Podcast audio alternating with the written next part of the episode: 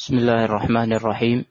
الحمد لله رب العالمين وصلى الله وسلم وبارك على عبده ورسوله نبينا محمد وعلى آله وصحبه أجمعين. اللهم اغفر لنا ولشيخنا وللمسلمين والمسلمات. أما بعد قال المصنف حفظه الله في كتابه الذكر والدعاء في ضوء الكتاب والسنة. قال حفظه الله في باب الأدعية في الصلاة وبعد التشهد.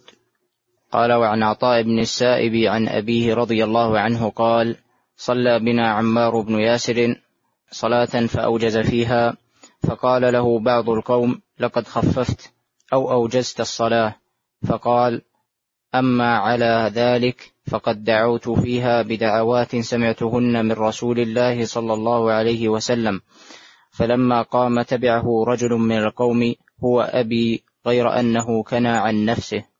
فسأله عن الدعاء ثم جاء فأخبر به القوم اللهم بعلمك الغيب وقدرتك على الخلق أحيني ما علمت الحياة خيرا لي وتوفني إذا علمت الوفاة خيرا لي. اللهم وأسألك خشيتك في الغيب والشهادة وأسألك كلمة الحق في الرضا والغضب وأسألك القصد في الفقر والغنى وأسألك نعيما لا ينفد وأسألك قرة عين لا تنقطع. وأسألك الرضا بعد القضاء وأسألك برد العيش بعد الموت وأسألك لذة النظر إلى وجهك والشوق إلى لقائك في غير ضراء مضرة ولا فتنة مضلة. اللهم زينا بزينة الإيمان واجعلنا هداة مهتدين. رواه النسائي. الحمد لله رب العالمين وأشهد أن لا إله إلا الله وحده لا شريك له له الملك وله الحمد وعلى كل شيء قدير. اللهم صل وسلم على عبدك ورسولك نبينا محمد وعلى آله وأصحابه أجمعين. أما بعد هذا الحديث حديث عمار بن ياسر رضي الله عنه فيه هذا الدعاء العظيم الذي يشرع أن يقوله المسلم بعد التشهد وقبل السلام. ومشتمل هذا الدعاء على معاني عظيمة. ومقاصد جليلة.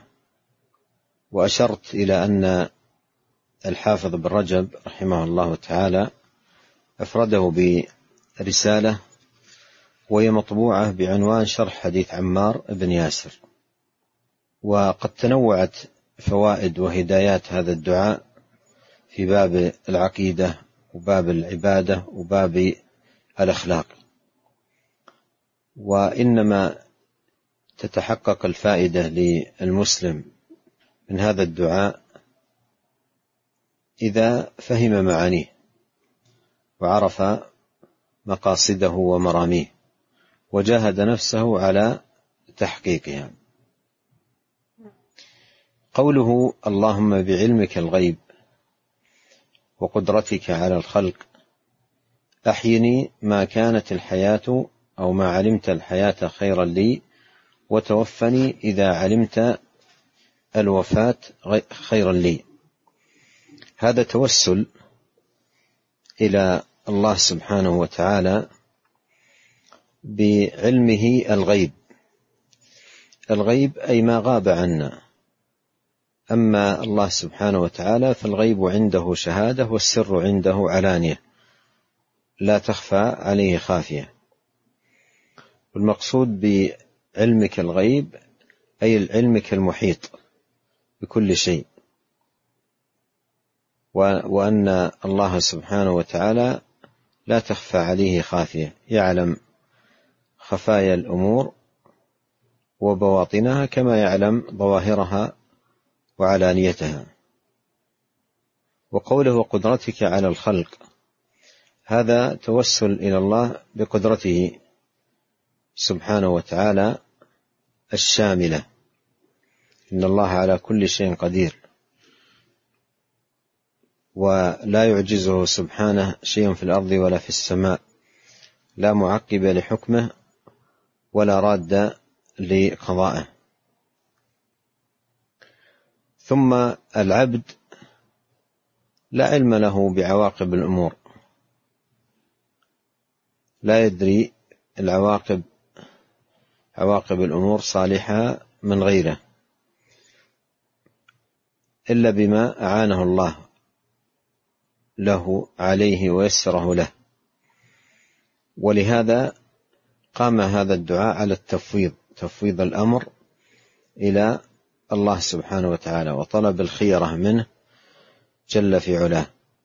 ولهذا قال أحيني ما علمت الحياة خيرا لي وتوفني إذا علمت الوفاة خيرا لي.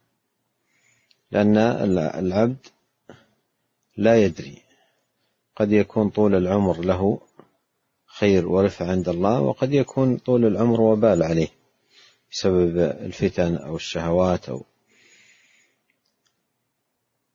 ولهذا جاء في حديث آخر النهي عن تمني الموت لضر أصاب العبد.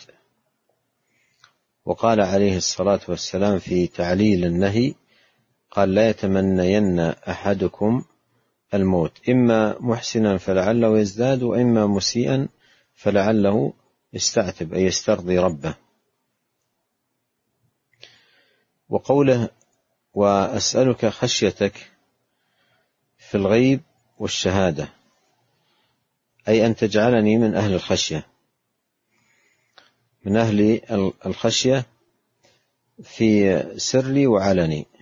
في ظاهري وباطني في خلوتي وجلوتي وفي أحوالي كلها حال حضوري عند الناس أو غيابي عنهم. قال الله عز وجل الذين يخشون ربهم بالغيب وهم من الساعة مشفقون.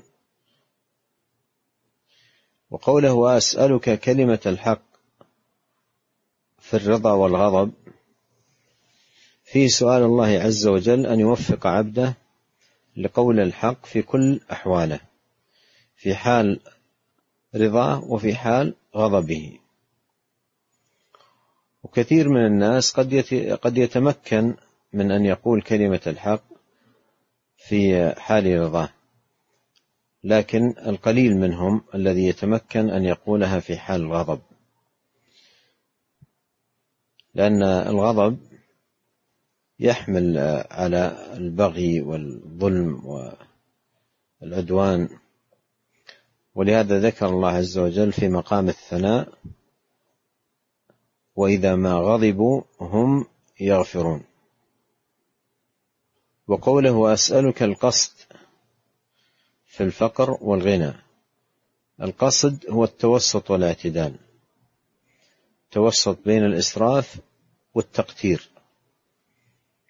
قال تعالى والذين إذا أنفقوا لم يسرفوا ولم يقتروا وكان بين ذلك قواما قواما أي وسطا.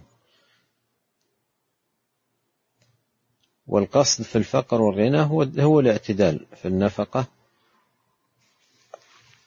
بحسب الحال كان فقيرا أو كان غنيا. فإن كان فقيرا لم يقتر خوفا من نفاذ الرزق ولم يسرف بتحميل نفسه ما لا يطيق.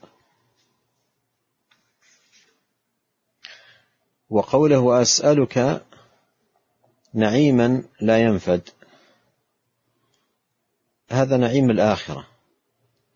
كما قال الله عز وجل ما عندكم ينفد وما عند الله باق.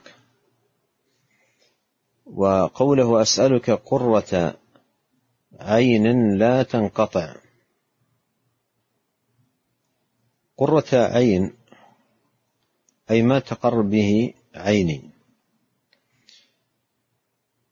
ويكون دائما. ومن قرت عينه بشيء من متع الدنيا فهو منقطع وزائل ولا بد. وكل نعيم في الدنيا لا بد أن يحتف به ما ينقصه. لكن إذا قرت العين بالطاعة فالطاعة باقية لذة لصاحبها في الدنيا وثوابا في الآخرة. فهي لا تنقطع في الدنيا في لذتها وهناءة العبد وطمأنينة بها وفي الآخرة بالثواب الذي أعده الله. وقول أسألك الرضا بعد القضاء. سأل الرضا بعد القضاء لأن لأنه بعد القضاء يتبين حقيقة الرضا. أما قبل القضاء فالذي يكون هو العزم لكن هل يثبت على هذا العزم إذا وقع القضاء أو لا؟ فمن الناس من لا يثبت. على ما كان عازما عليه من الرضا إذا إذا حصل القضاء المؤلم. فقال أسألك الرضا بعد القضاء. وأسألك برد العيش بعد الموت. برد العيش أي هنيء هنيئه وطيبه. وهذا فيه أن العيش الكامل الذي لا تنغيص فيه هو العيش الذي بعد الموت. اللهم لا عيش إلا عيش الآخرة. وقوله أسألك لذة النظر إلى وجهك والشوق إلى لقائك في غير ضراء مضرة ولا فتنة مضلة. هذا الدعاء جمع فيه بين أطيب شيء في الدنيا وأطيب شيء في الآخرة. أما أطيب شيء في الدنيا الشوق إلى لقاء الله. وأما أطيب شيء في الآخرة لذة النظر إلى وجه الله. وقوله في غير ضراء مضرة ولا فتنة مضلة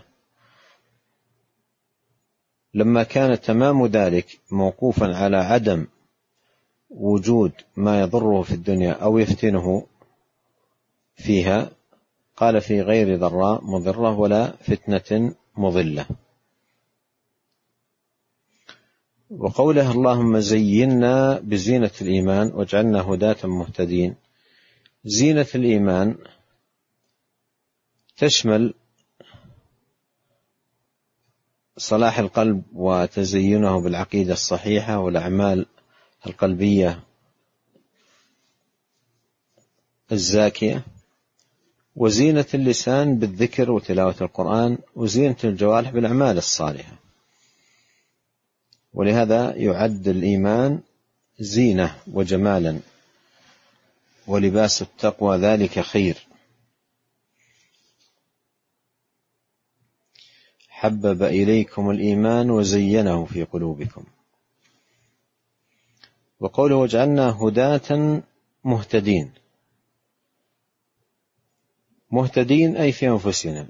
هداة أي لغيرنا.